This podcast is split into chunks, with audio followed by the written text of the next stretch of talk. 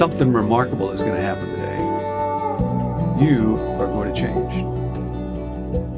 Maybe a little bit, maybe quite a lot. Maybe for better, hopefully, maybe not. Maybe by accident, maybe on purpose. By the time your head hits the pillow tonight, I promise you, you will be different. You will be one day's worth of different. You will have changed from today. And beyond that, by the way, when you string all the days of your life together, what you end up with is a character, is the formation of a soul.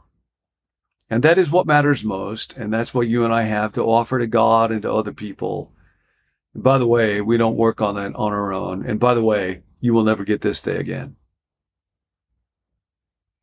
I was made dramatically aware of how change is inevitable in our lives quite recently. I was with nine friends together. We all went to college together many, many decades ago. We used to have summit breakfast periodically over the years. And this first one we'd had in more than a decade with the nine of us who were there. Because we went to school together, it's easy for us to think, yeah, we're still pretty much the guys that we were when we went to college or uh, in the early years after that. But actually, we changed quite dramatically.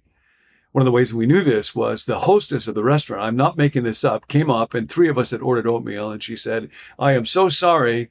We're out of oatmeal, but we do have other offerings that older gentlemen might enjoy.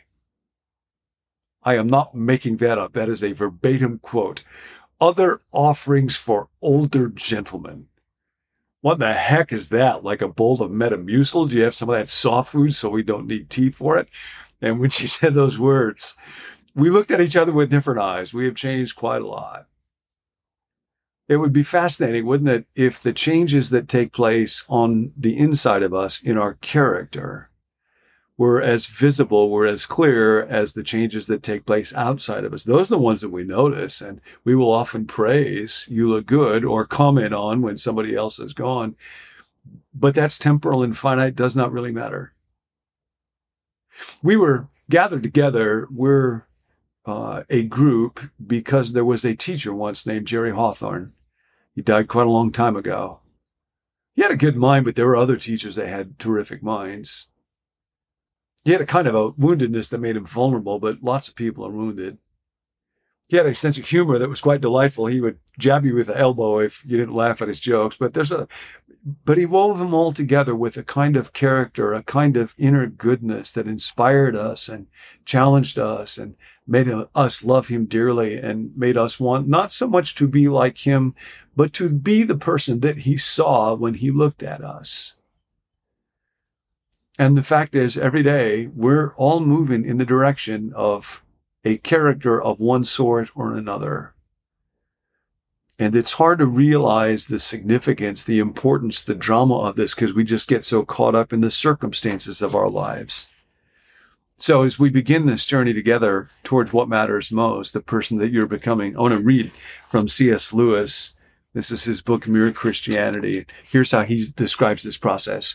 Uh, one of the problems when we think about character, virtue, what we're going to be talking about today, we just think of it as an external exercise in following rules. Lewis says people often think of Christian morality as a kind of bargain in which God says, if you keep a lot of rules, I'll reward you. And if you don't, I'll do the other thing. Lewis says, I don't think that's the best way of looking at it.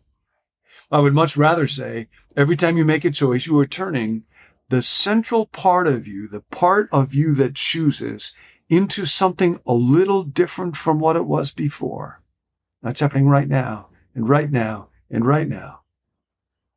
And taking your life as a whole with all your innumerable choices, all your life long, you are slowly turning this central thing either into a heavenly creature or into a hellish creature either into a creature that is in harmony with God and other creatures in itself, or into one that is in a state of war and hatred with God and its fellow creatures and with itself.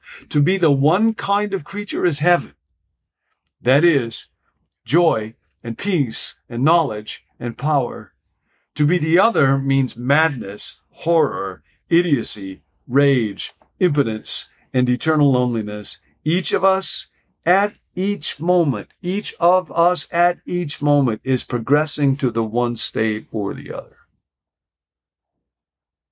Now, that can sound quite overwhelming to us. We wonder, well, how do we make progress in this? And the danger is that we, when we talk about character or um, acquiring virtue, it just becomes this kind of external do it yourself. Look at how good I'm becoming project. If you've ever read The Once and Future King about King Arthur, Lancelot is this character where he is almost obsessed with look how righteous I am becoming. And it actually makes him self-righteous and self-absorbed and a less good character, somebody that nobody wants to be around. So Lewis talks about this as well. How do we pursue this? He says, often we think, well, God wants me to keep some rules. So I guess I have to try to keep those rules, but then I hope I get to satisfy my natural desires. And he says, uh, no, make no mistake. If you're really going to try to meet all the demands made on the natural self, it will not have enough left over to live on. The more you obey your conscience, the more it will demand of you. And your natural self, which is thus being starved and hampered and worried at every turn, will get angrier and angrier. In the end, you will either give up trying to be good or else become one of those people who, as they say, live for others, but is always in a discontented, grumbling way, always wondering why the others do not notice. It is, uh, do not notice it more and always making a martyr of yourself and once you become that, you will be a far greater pest to anyone who has to live with you than you would be if you had remained frankly selfish. My friend Kent was telling me today there's a song. I've never heard this expression before. One of the lines in it was, come down off the cross. We need the wood. It's like if you just are making a martyr of yourself, if you think you are being like Jesus and making this enormous sacrifice, you're just going to make other people, you'll turn into the elder brother in that story Jesus told, and you will not do anybody any good. The only way to go about doing this is actually to die to that old natural self. This is not a do it yourself project to try to become a better person. Benjamin Franklin wrote one time about trying to acquire one at a time. I think it was 16 or 17 different character virtues. We're going to talk about different virtues, but this is not about how do I work harder and harder. I can't. He can. I think I'll let him. This is really about discovering the reality of the kingdom of God and beginning to experience it, starting with my body, my aging, decaying, oatmeal eating, older gentleman body. And yours, whatever you eat and whatever age it is, inside that body, something's going on. And the eternal invitation is offered to us once more. Jesus put it like this. This is such a fascinating statement. Seek first the kingdom of God. This is Matthew 6:33. Don't run after the idols. What do I look like? What do I wear? What will I eat? How much food? How much wealth? How much success? None of those are worth giving your one and only life to. They will actually ultimately corrode your soul, as we'll see as we go through this journey. Seek first the kingdom of God and his righteousness. Now, uh, when he names those two items, seek the kingdom of God in his righteousness, they go together.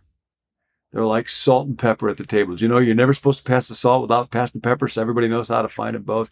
You cannot look for the kingdom of God without also looking for his righteousness, because righteousness has to do with that kind of character that enables me to live in God's kingdom. Righteousness, if we understand it rightly, it's that old word that describes what it is that makes somebody good from the inside, like Dr. Hawthorne, who we love so dearly. Um, righteousness is what I begin to experience when I live in the kingdom of God, love and joy. So today, so today, as we begin this journey um, towards the discovery of the kind of character that God created for you to live into, look for the kingdom of God every time you think about it. Don't let it be a burden. It's not an obligation. It's not a list of rules. Come down off the cross. We need the wood. Okay. It's not showing everybody what a deeply religious, spiritual person you are. It's not that kind of thing. Just, uh, it's the grandest invitation anybody will ever have. Look for it in this moment right now. God, where, what are you saying to me right now? God, how can I speak in this moment? God, how can I listen in this moment?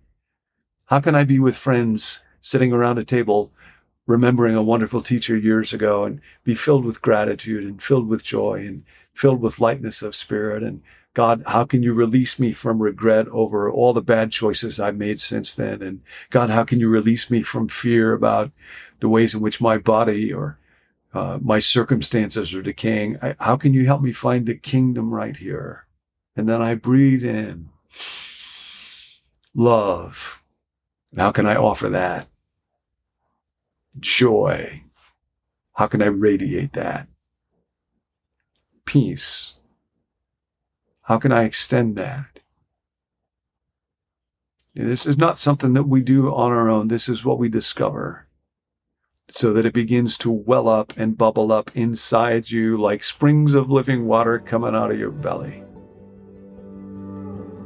Seek first today, from one moment to the next, the kingdom of God and his righteousness. So that central part of you that changes every time you choose or that you do not choose can be growing into a heavenly thing. I can't.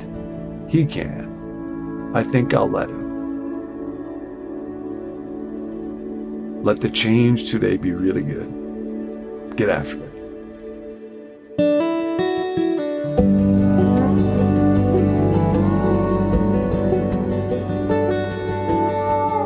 Hey, it's Tim. Thanks again for joining us. If you want more information, you can check out becomenew.com. If you'd like to receive an alert anytime a new episode is released, let us know at becomenew.com slash subscribe. If you've got a prayer request and you'd like someone to pray for you, reach out to us by texting that request to the number 855 888 0444. There's a group of us that meet every day, Monday through Friday, to pray over your requests. We look forward to hearing from you. We'll catch you next time.